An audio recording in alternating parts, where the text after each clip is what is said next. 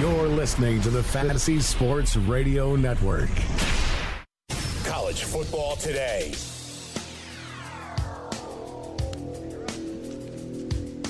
Back on college football today, top 25 battles, front and center stage. There is no margin for error today. Rivalry games, national championship implications.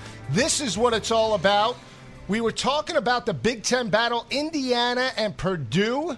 Indiana's won four straight over the Boilermakers by 11.7 points per game.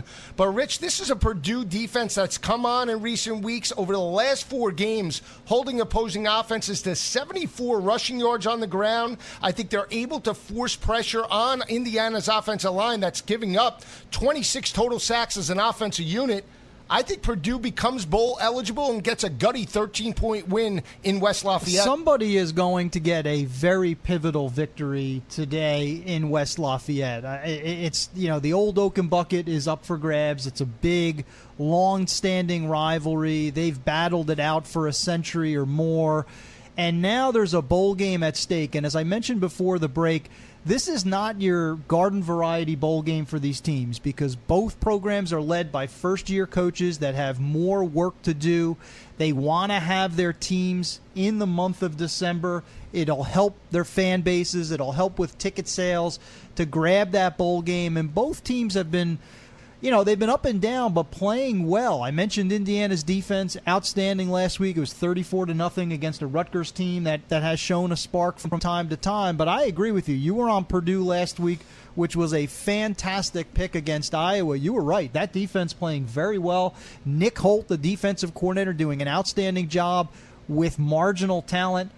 I agree. I think Purdue wins this game. Well, here's the matchup that I look at when you look at Indiana's offense. Over the last six games, they're only averaging 115.5 rushing yards per game. And they got the victory last week against Rutgers, but they've got back to back victories over Illinois and Rutgers. When you look at Purdue, they've played yeah. the tougher competition. They knocked off Iowa last week, held that Iowa offense to 82 rushing yards two weeks ago. They lost a very close ball game to a hot Northwestern team and held that yes. offense to 94 yards on the ground. To me, that's the difference. And I think the better head coach here at this point in the season is Jeff He's Brohm. Jeff Brohm over Tom he, Allen. And yeah. he understands big games. He brought back to back Conference USA titles to Western Kentucky, and he understands rivalries. And oh, by the way, we talked about PJ Fleck in Minnesota. Jeff Brohm, one season at Purdue, his name is being bandied about as a possible candidate for SEC openings, whether it's in Arkansas, Ole Miss uh, Uh, Tennessee. Jeff Brohm, I don't know if he would do it,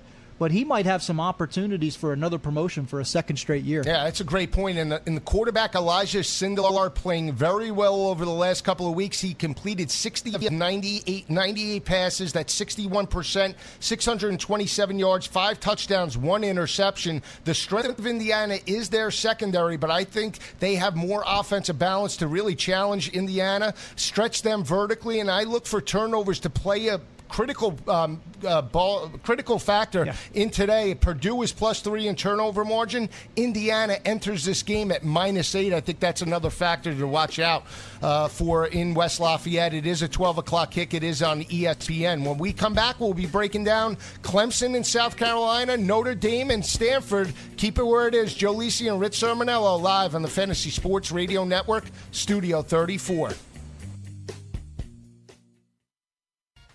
Hey, this is Greg Sussman from the Roto Experts in the Morning, and, and, listen, we could all use a little help sometimes. That's why I talk to three guys every single day, they help me with my fantasy teams. But if you need help with your fantasy teams, and you probably do, you should purchase the Roto Experts Exclusive Edge Fantasy Football In-Season Package, featuring weekly lineup ranks, chats with our experts every single day, and player cards for every player in the NFL, including reports from InsideInjuries.com. You cannot beat it. Don't set your lineups without checking the Roto Experts Exclusive Edge In-Season Package.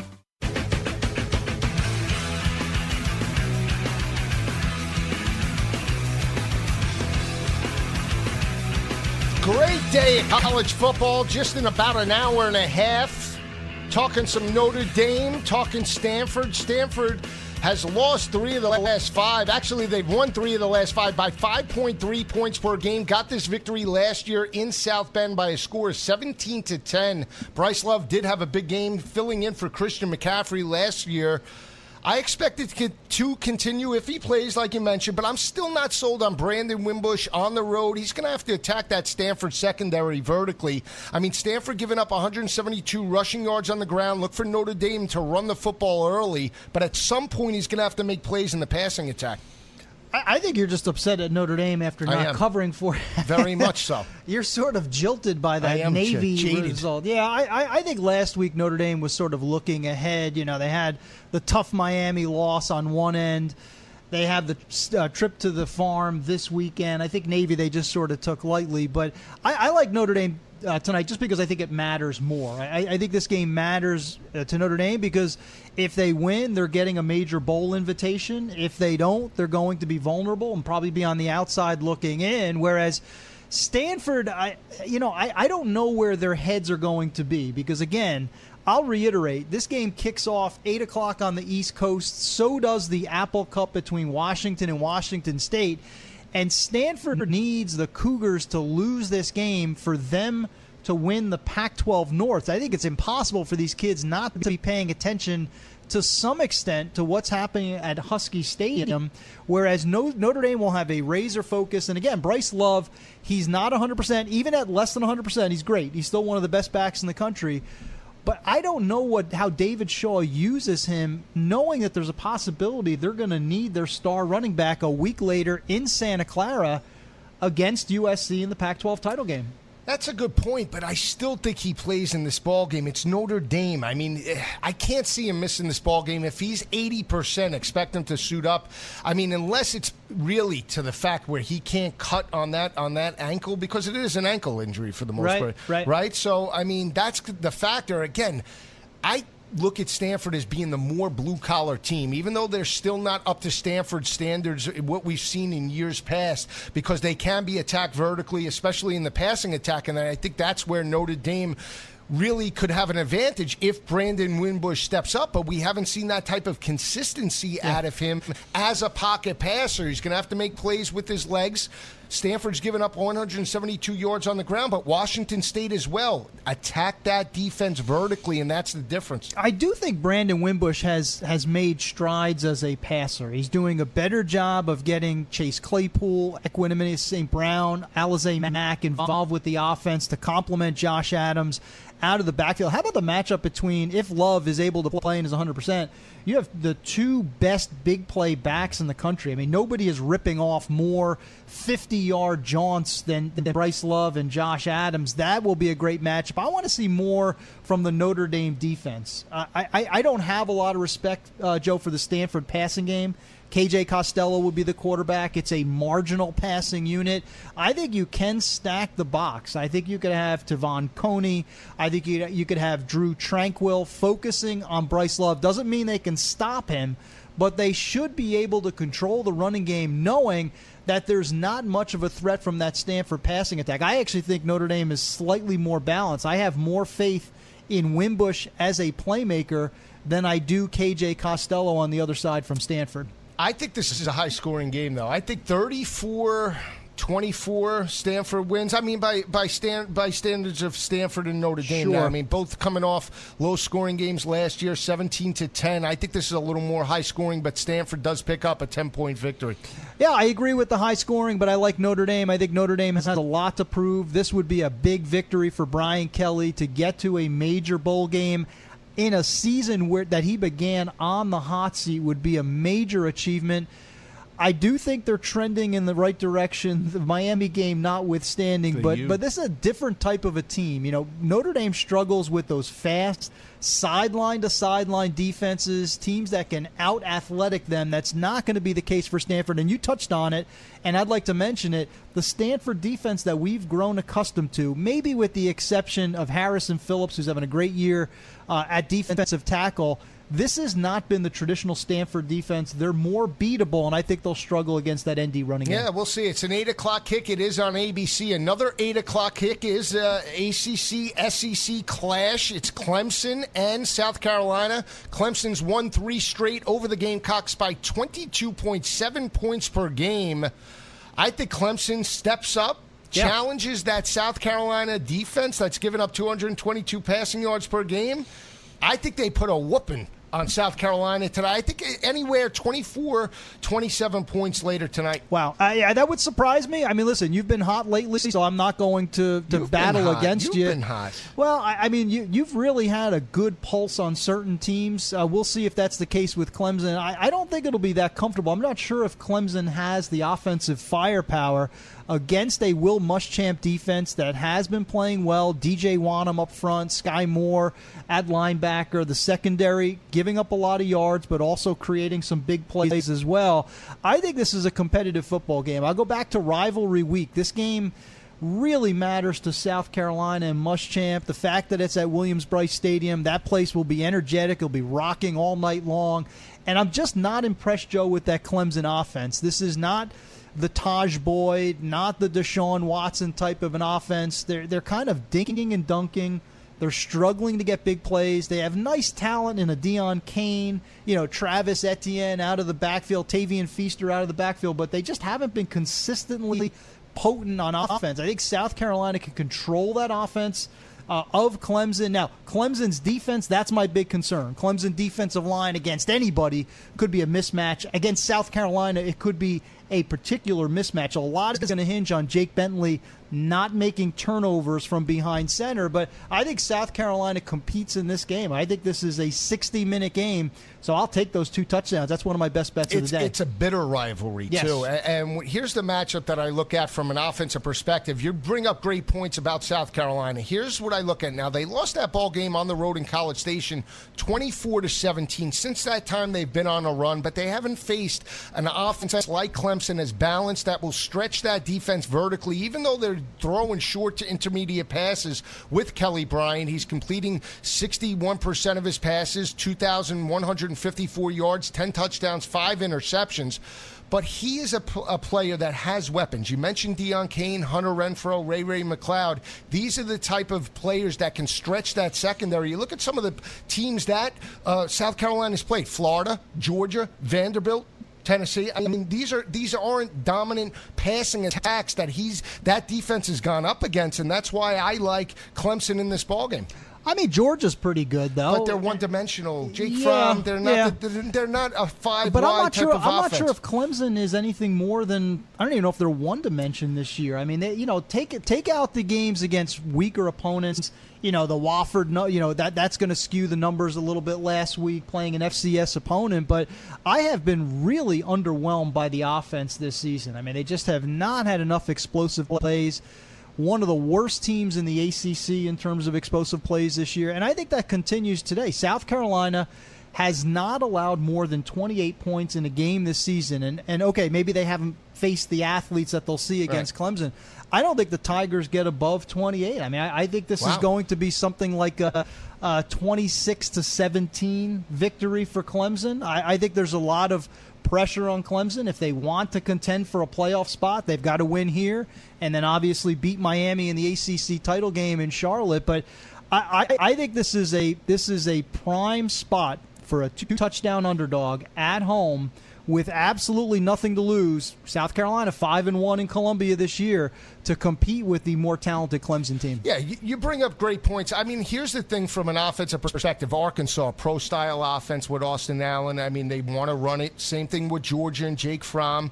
Uh, Tennessee did, did have Guarantano that did start that game. So, and Vanderbilt with Kyle Shurmur. So, all offenses that were predicated from an offense that want to run between the tackles and work off a play action. Here with Clemson, from a personnel perspective, they're going to spread you five wide, and they have a quarterback in Kelly Bryant that's going to put pressure on the perimeter of that defense. And I think that's the matchup why I like the Clemson Tigers here because of that added dimension, not just from Bryant through the air, but on the perimeter in terms of with where his he's legs. most dangerous. Correct. Uh, yeah, I, I, that, that is the best weapon on the Clemson offense right now is Kelly Bryant running the ball. There's no question about it. That that is the best weapon within that offense. I, I say 26-17 Clemson. Give me I a score. see that. I, I think it's high scoring. I think Clemson puts up 42 and they hold uh, South Carolina in the area 17. I, I, think, I think they win it convincingly by 25 points. I, I really feel after my, Miami lost that ball game uh, yesterday in Heinz Field, do not expect Clemson to come into this ball game, especially a rivalry game, to not be focused and Looking ahead. And one thing Yeah. Dabo Swinney does better than any other coach, he has his teams prepared each and every week, especially for these big ball games. When we come back, we'll be joined by ex- the executive director of the Maxwell Football Club, uh, Mark Wolpert. Keep it where it is. Joe Lisi and Rich Cirminiello live at the Fantasy Sports Radio Network, Studio 34.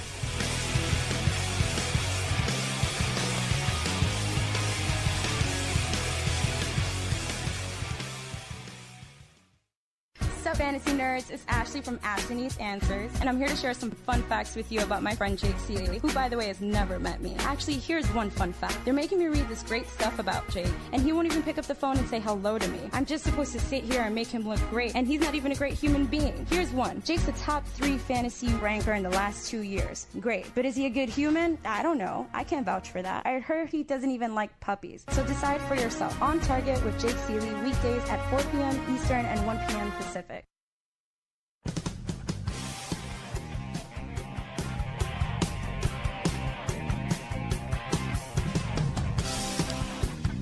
Talking a little top 25 action, final week of the season. Talking a little Heisman next week, but this is the best time of the year.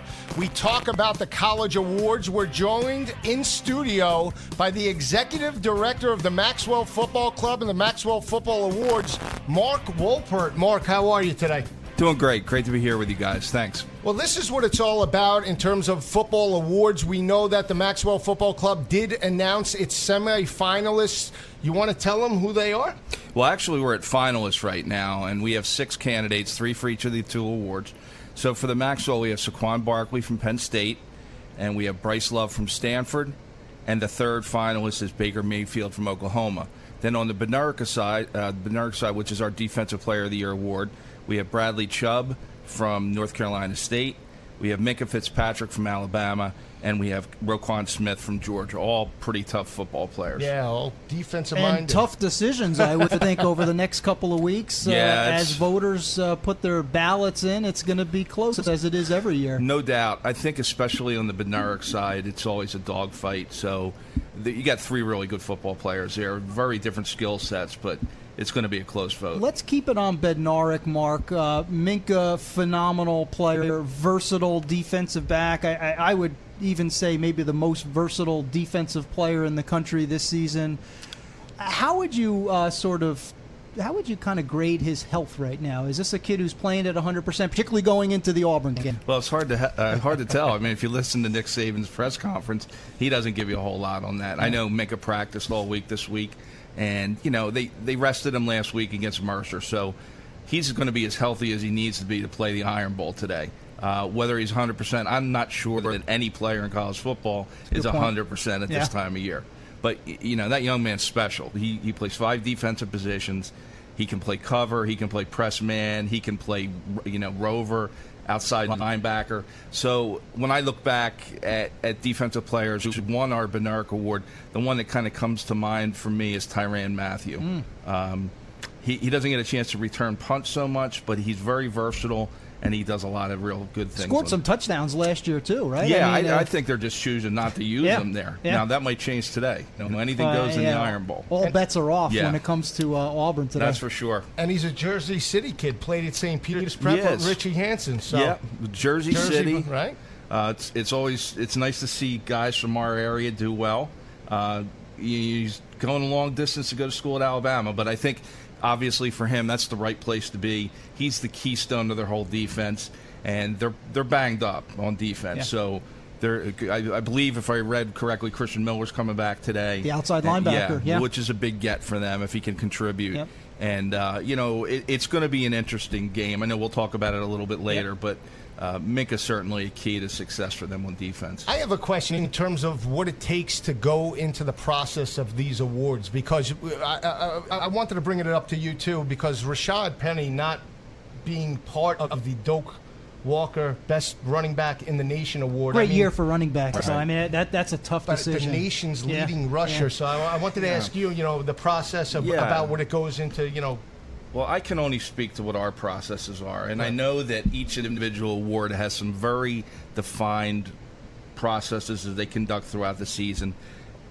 You know, at the end of the day, it's a numbers game, and you're talking about a great player in Rashad Penny.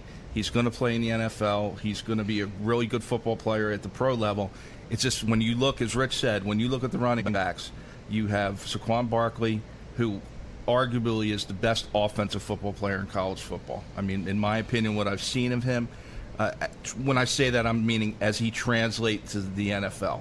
Um, the you have great young, uh, John, uh, Josh Adams, who's a younger guy who's really dynamic, and John Taylor, who's a Maxwell Award High School Jim Henry Award winner last year. Who I looked at film of the kid in high school and I knew he was special. I have to be honest, I didn't expect this as a Yeah. freshman. Well, I mean- Adams also is a Pennsylvania Yeah. kid too, right? Was he ever a part of the? Uh, It's funny. Uh, for the first time ever, all three Max. Uh, well, you know, we have Saquon, who's a finalist, who is a mini Max Award winner. We have Josh, who's and the other two aren't finalists for us, but they are both mini Max Yeah. Award winners. So Yeah. we have a really strong Good contingent of running backs. Yeah. out of the New Jersey, Pennsylvania area. Yeah. Talk a little bit about Barkley. Now, uh, for the audience doesn't realize you were actually out at the Penn State Nebraska game scouting, among others, Saquon Barkley.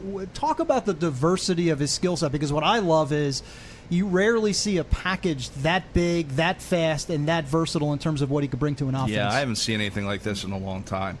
He's a great hard runner. He finishes runs. He sees the field. You know, he gets up and runs the inside zone really well. If you give him space on the perimeter, he'll hurt you. Uh, and he can. He has the speed to go coast to coast. I mean, you get it. Once he gets past the second level, it's going to be a track meet because he's going to run, and most most times they're not going to catch him. No. And at his size, it's incredible. I mean, he's large, he's strong, he's put together. The thing that impresses me the most about Saquon is his ability to catch the football.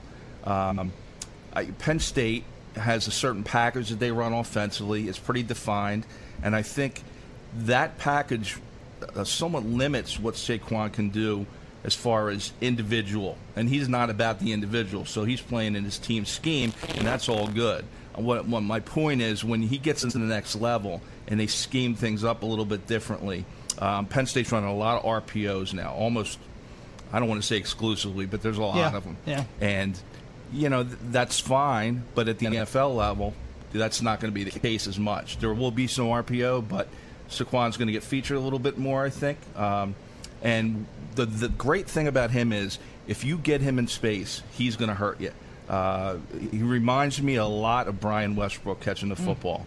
And that's the best comparison that comes to mind for me. He's much bigger, much stronger, but he gets the he, he's great hands. He makes the first guy miss. He can run the next guy over. So this this young man's got a bright future ahead of the na- in the National Football and his League. cutback ability. I mean, that's the one thing as well. He can cut on a dime. I mean, Yeah. you, you see it especially in the Iowa game. Uh, That's the one thing. I mean, Special teams too, Joe. yeah, I mean, special in the teams, open he's field, a weight room he's guy just- too. I yeah. mean, he, bet, he squats like 500 pounds. I He's the strongest guy yeah. on Penn State's Yeah. team. Yeah. And I think when you look at it, and, and, and truth be told, his his his total offense package is what everybody's looking at right now in terms of is he an award finalist or winner.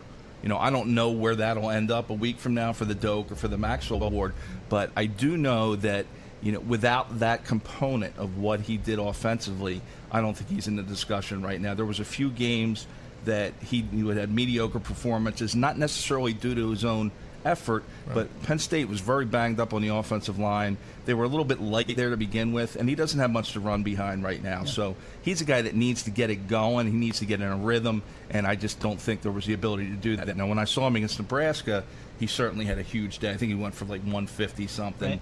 In a touch- limited game. I think it was a little more than a half. Yeah, he so- only played the, pretty much the first Right. half on a, on a horribly wet night. Yeah. So he, he's definitely a, a guy to keep your eye on. What about Mayfield? I mean, he's a guy that I, I look at like a Drew Brees type in terms of size. I see the mean, you know, similarities. he's, Yep. he's Yeah. completing 71% of his passes, 3,800 yards, 34 touchdowns.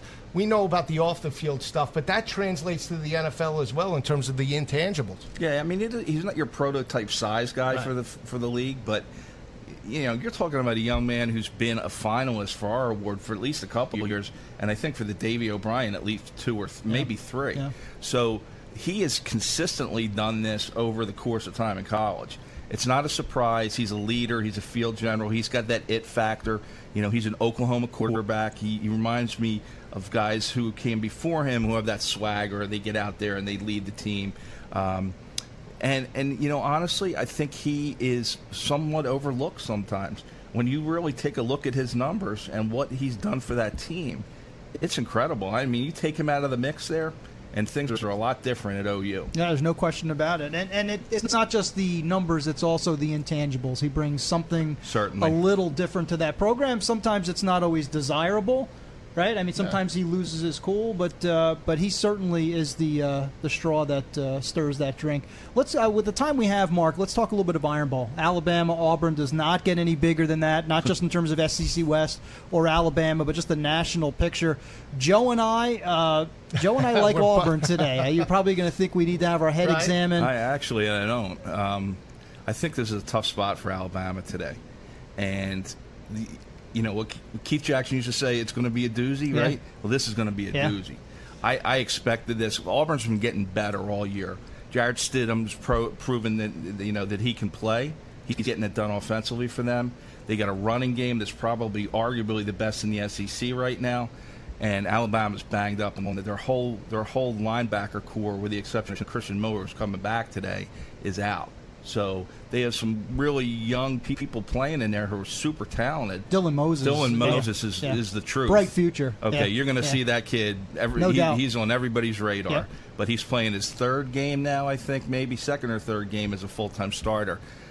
That's a big. That's a big thing to ask in the Iron Bowl. Um, being at Auburn, you know, I, I think this game's a toss up. I, I, I would I would tend to agree with you. I think um, Auburn's probably got a little bit of an edge being at home. They're Yeah. a little healthier.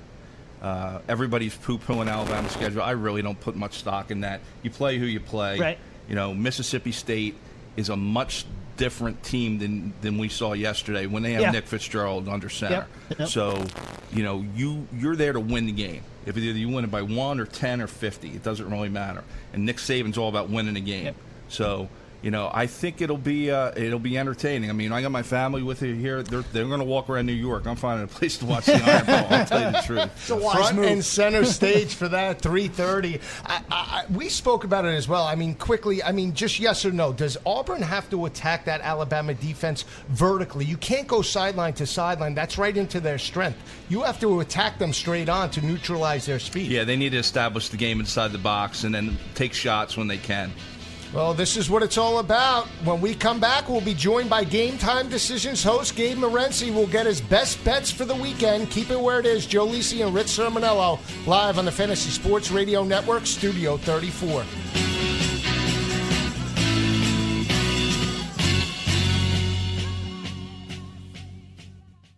Hey, I'm Jeff. Look, I'm just a skeleton.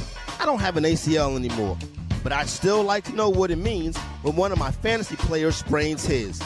That's why I use the Inside Injuries app. It was created by real doctors, so you're getting information directly from people who have seen, touched, and operated on actual ACLs. Take it from me, a skeleton. If you aren't using it, you might as well just be guessing.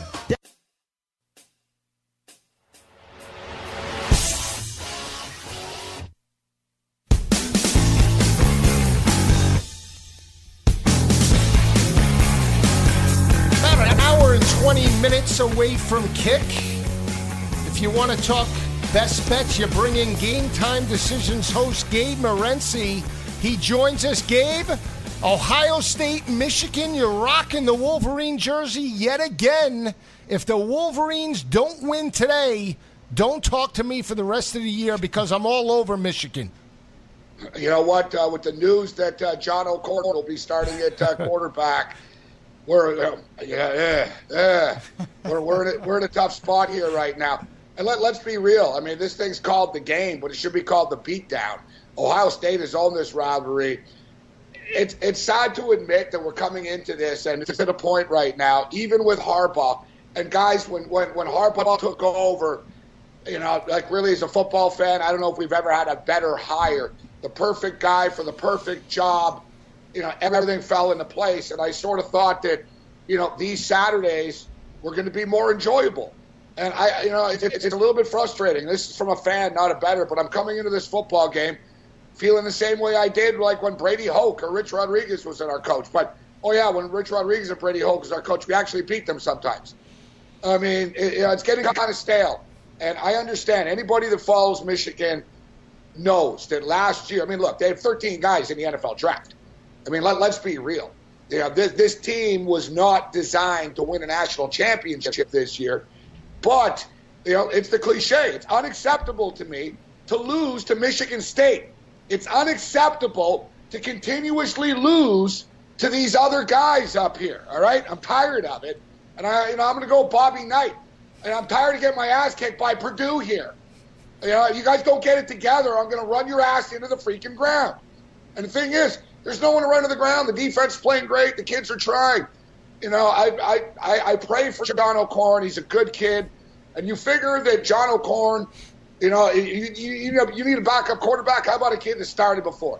How about a kid that was a gunslinger with the Houston Cougars? How about a kid with a ton of experience? He's rattled for one reason or another. You know, Harbaugh's got to speak to him like Frasier Crane right now. Forget about everything else, John. This is it. This is what you were brought here to do to win this football game. Go out there, have fun. Michigan are playing with house money in this football game, but I'm very disappointed that Peters couldn't go. But let's be real. It's not like Peters is Joe Montana or something like that, you know? Uh, hey, Dylan McCaffrey, are you ready to go yet or what? You're not ready to pull that red shirt, are you, on McCaffrey? Yeah, yeah, right now, Rich. well, you know what the funny thing is, is uh, Gabe, I, I think that is the sentiment throughout Michigan Nation. You know, the Wolverines are unhappy with what's taking place. Obviously, I said this to Joe earlier in the show. I'm not suggesting hot seat. That's ridiculous. You know, this guy's here for as long as he wants to be. But I think there's a lot of pressure on Harbaugh, considering how he's done against rivals, considering the first couple of games against yeah. Ohio State, although they competed and, and probably should have won last uh, last year's game if not for a bad call. I think Jim needs this game in the worst way. You know, I'm not one of these crazy fans, and I just tweeted this a little frustration earlier. You know that you know some of the things that I just stated. People like, so what? You're calling for him to be fired? And I'm like, no, obviously not. I mean, he's you know, we've got our guy. Obviously not. And it's not the program's not in disarray. You know, they're exactly who Las Vegas thought that they were going to be. It's as simple as that. They, you know, this team is exactly they, they played up to numbers. They've sort of played like I thought. I don't like losing to Michigan State. You know, I don't like coming into these Ohio State games as double-digit underdogs. It's not a rivalry game if it's a double-digit under. You're a double-digit underdog. You know that that's the part that bothers me. But with that being uh, with that being stated, you know the point spread's going up right now, guys. With the news uh, of O'Korn, we'll get you the updated uh, number um, up to 13 uh, right now. So not too much of a line move. The total is at 49 and a half right now. I think we've got a low scoring game here. And, you know, let's let's get in from, from a betting perspective. Um, I, I'm going to take a small piece of Michigan. It's not a best bet, but it's the game. So let's get get that out of the way right now. I'm going to take a small piece of Michigan plus the 13. Uh, but uh, if, if you really want to make money on this game, I really don't see how Michigan's going to move the football. I really don't. And I think Michigan will be able to contain J.T. Barrett. Uh, Don Brown has done a nice job, um, you know, of, of forcing J.T. Barrett to throw the football, keeping him in the pocket. So I think Michigan's defense will hold uh, their end of the deal up. I'm not so sure about the offense. I think the under, and the under's coming down now. It's 49 and a half. Wow. Uh, we'll see. I mean, I think if Michigan wins this ball game, they're going to have to run the football game. So the under would be the play in that matchup. So we'll see. Yeah, if when, it... when have they ran the football? There's been a couple of instances where Evans has made a play here or there. That's the thing that frustrates me. It's not the record. All right, it's not the record. But I don't understand how we've got you know, you know, we've we've got three quarterbacks and none of them are any good. You know, I don't understand how we're Michigan with Harbaugh and our offensive line isn't like bulldozing people off the, the, the line of scrimmage. I don't understand how we, you know, we average less than four yards a rush. It's the fundamentals that bother me. Everything about the football team's great. I, you know, it's funny. It seems like you know Don Brown's doing a great job.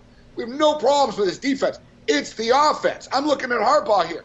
And you know, it's amazing to me. You know who the Michigan Wolverines have evolved into, guys? The Baltimore Ravens and his brother's team. You know, average to pedestrian quarterback play, great defense, and um, you know, you know, just sort of you got to hope that you you intercept the other team, you know, 14 times in a game. That's It's a great amazing how comparison. each other right now. That's a really good comparison. Never thought about that. That's that's fascinating. Think about the way they play right now. Yeah. This is this, Rich, isn't it? Yeah, no, that's a, that is a great parallel. Although I think Michigan would like Joe Flacco as their quarterback as opposed to John O'Korn. I would Yeah. take Flacco today if he can come out and just uh, come out into the big Does he house. have any and eligibility left? I think he used it up well, Gabe, what about this 12 o'clock game? It is in the Big Ten. Both teams are 5 and 6. It's an intriguing matchup, Indiana and Purdue. I like Purdue here. I think they get a double digit win. Really like the way this defense is playing. Yeah, you know what? I like the I like the Purdue Boilermakers in this uh, in this football game as well. Jeff Brohm's done a great uh, job. Uh, they can get bowl eligibility uh, with, with the win here. That's the game that I do have my eye on actually as well. I like the Purdue Boilermakers in this spot. Gabe, uh, I, I don't know if it's a best bet, but obviously I have to ask you about the Iron Bowl, biggest game of the day. Joe and I are both favoring Auburn. I think it'll be a close, competitive. I think what you see is what you get from these two football teams. But I, I think at the end of the day, Daniel Carlson, with his foot, will win it for Auburn. Uh, what do you think? You know, I'm looking at this uh, football game, and I like Jarrett Stidham a lot. I was I was so excited when, when he, he announced he was going to Auburn. I'm a big Gus Malzahn fan uh, as well. But with that being uh, with, with all that being stated, you, you look at the rivalry of this, and you hear people talk, and this is the best rivalry game right now. You know, people can talk about the game, but if we're talking about the, a game that has national championship implications on an annual basis, then clearly it is uh, the Iron Bowl. Uh, but I know there's a fallacy out there that oh, the Iron Bowl is always close. It's never close. Like, you know, it's never close. We had that one game, with the, you know, one game with with the missed field goal, and uh, when was that? Uh, we're going back to uh, 13, I think it was, yeah. yeah, 2013. So other than that, 18 point win last year for Alabama, 16 point win a year before that for Alabama, 11 point win a year before that for Alabama. All right, the 34-28 game. Before that, it was 49 nothing for Alabama, 42-14 uh, for Alabama. We have to go back to 2010. Auburn beat them in 2010. So I, I don't know. I, I must be missing something in all these close games that these teams play. Jarrett Stidham might be a better combine quarterback, you know, as far as the NFL draft is concerned, uh, than Jalen Hurts. Jalen Hurts has been in more big games, has handled the pressure more. Nick's, you know, it's amazing to me. People just, oh, you know, they got injuries, they're not playing as well, you know, you know this and that, and you know, yeah, yeah, whatever. You know, we're talking about Alabama here. There's a reason why the point spread's going up right now because the, you know the smart guys are jumping in uh, on the tide here. I think Alabama's pedigree in big games will just be too much. I think they, they'll be able to slow down the rushing attack. They're going to force. They're going to slow down Williams. Then they're going to force Jarrett Stidham to throw the football and beat him. He's going to turn the ball over. I don't think it's a blowout, but I think a uh, I think a defensive uh, a defensive touchdown is going to be the difference here. I think the Bama defense will step up, make a play, put the ball in the end zone for them like they always do in a big game, or at least give uh, give uh, Hurts and that offense some great field position along the way. I think Alabama win this game. I will be betting uh, Alabama in this game, and it is one of my better bets. Uh, I'm laying the points with uh, with Bama in the Iron Bowl. Gabe, great insight. We'll get you on next hour. We'll talk about those 3.30 and 8 o'clock ball games. We'll talk to you in about an hour. Oh, I'm fired up, man. I'm fired up for the battle, uh, the battle of Nevada, and uh, I've got some strong insight on this one. It's crazy. Out of all these games, I'm actually looking forward to that game the most, man. I want to see the Rebels get into a bowl. We'll see. Armani Rogers playing very Yeah. well. Uh, the one thing that he brought up, he, he's against us on Alabama and Auburn. I mean, yeah, I mean, you can't blame him. I mean, No, I Nick understand the Saban's dominated rationale, for sure. ma- I mean, Yeah. Here's the thing. I mean, does the pressure go back on Gus Malzahn if they get blown out today? I mean, he's he's I sort of skidded he- by. You know, every other coach, Bielema's well, gone. a couple of things to keep in mind. I, I, I think he got a, I think he earned a lot of goodwill and equity with that victory over Georgia. Number one and number two, it's swirling around that he might want to go back home to Arkansas. The opening is there.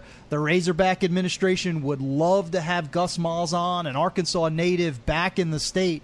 So whether he kind of winds up on the hot seat, I think this man's going to have a job either way in 2018. Well, prior to going to Auburn, he was the coach of Arkansas State. Yes, So- coach of Arkansas State, a high school legend in the state of Arkansas. So- yeah, also coached at Tulsa, if you recall. Yeah, right? that Yeah. would put Auburn into un- uncertainty. Who goes there? You know who the backup plan is? Tell me. Bobby Petrino. Yeah, well, they, they had their eyes on him Yeah, at one so- time, didn't they? Yeah. We'll see what happens in the Iron Bowl. It's a 3:30 kick when we come back. Rapid fire selections. Joe Lisi and Rich Cirminiello live on the Fantasy Sports Radio Network, Studio 34.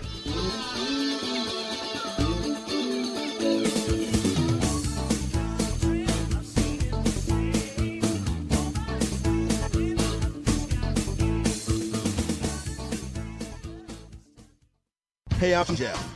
Look, I'm just a skeleton. I don't have an ACL anymore, but I'd still like to know what it means when one of my fantasy players sprains his. That's why I use the Inside Injuries app. It was created by real doctors, so you're getting information directly from people who have seen, touched, and operated on actual ACLs. Take it from me, a skeleton. If you aren't using it, you might as well just be guessing. Download the free app today and unlock the secrets of injury analysis.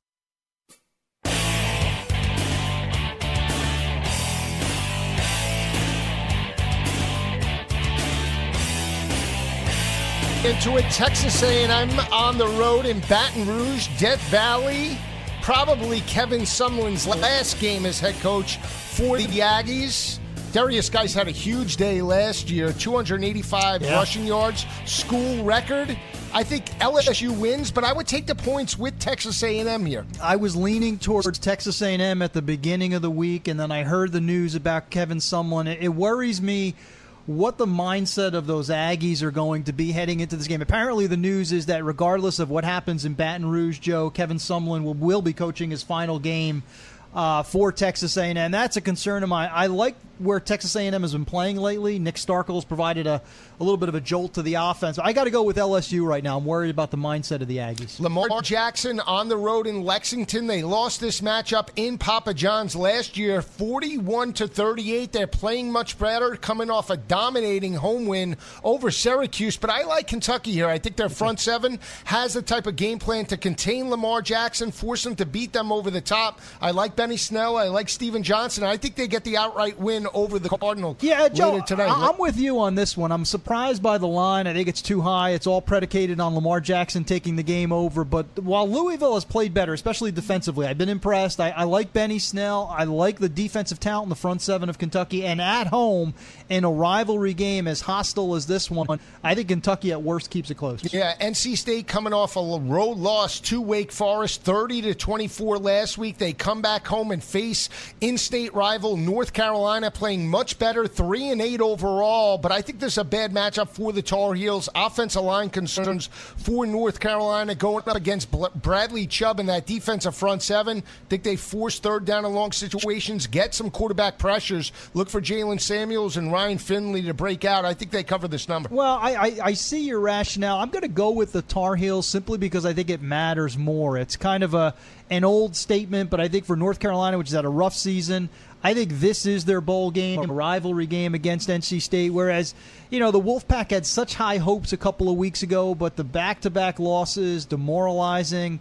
Uh, to Notre Dame, to Clemson, and then last week a really tough loss at the end where the kid fumbled at the end zone against Wake Forest. I, I don't know if NC State's going to be really jacked up for this game. North Carolina will play with more passion and cover the spread. Yeah, ACC clash. It's Duke sitting at five and six on the road to face John Wolford and a hot Wake Forest team. David Cutcliffe and the crew playing a little bit better. They Right. knocked off Georgia Tech last week, but I think this is a, a sleeping giant in Wake Forest. Love what Wolford's done with that Yeah. offense. Uh, there's no question. I mean, John Wolford's been one of the breakout stars in the country. I think I think he actually played his way into possible contention to be drafted, maybe third day, but I think it could be drafted next year. He's played that well. I like Duke in this game because I think they found the formula for success last week after really struggling for a long stretch. They finally started to run the ball, and you can run the ball on Wake Forest as well as the Deacons have played this year. They've been very soft, surprisingly soft defensively. I think this is a shootout. I'll take the nine and a half points and the Blue Devils. Yeah, Wolford does have 24 touchdowns, three interceptions. I like Wake Forest in that matchup. Rich does like Duke in that ball game. Arizona,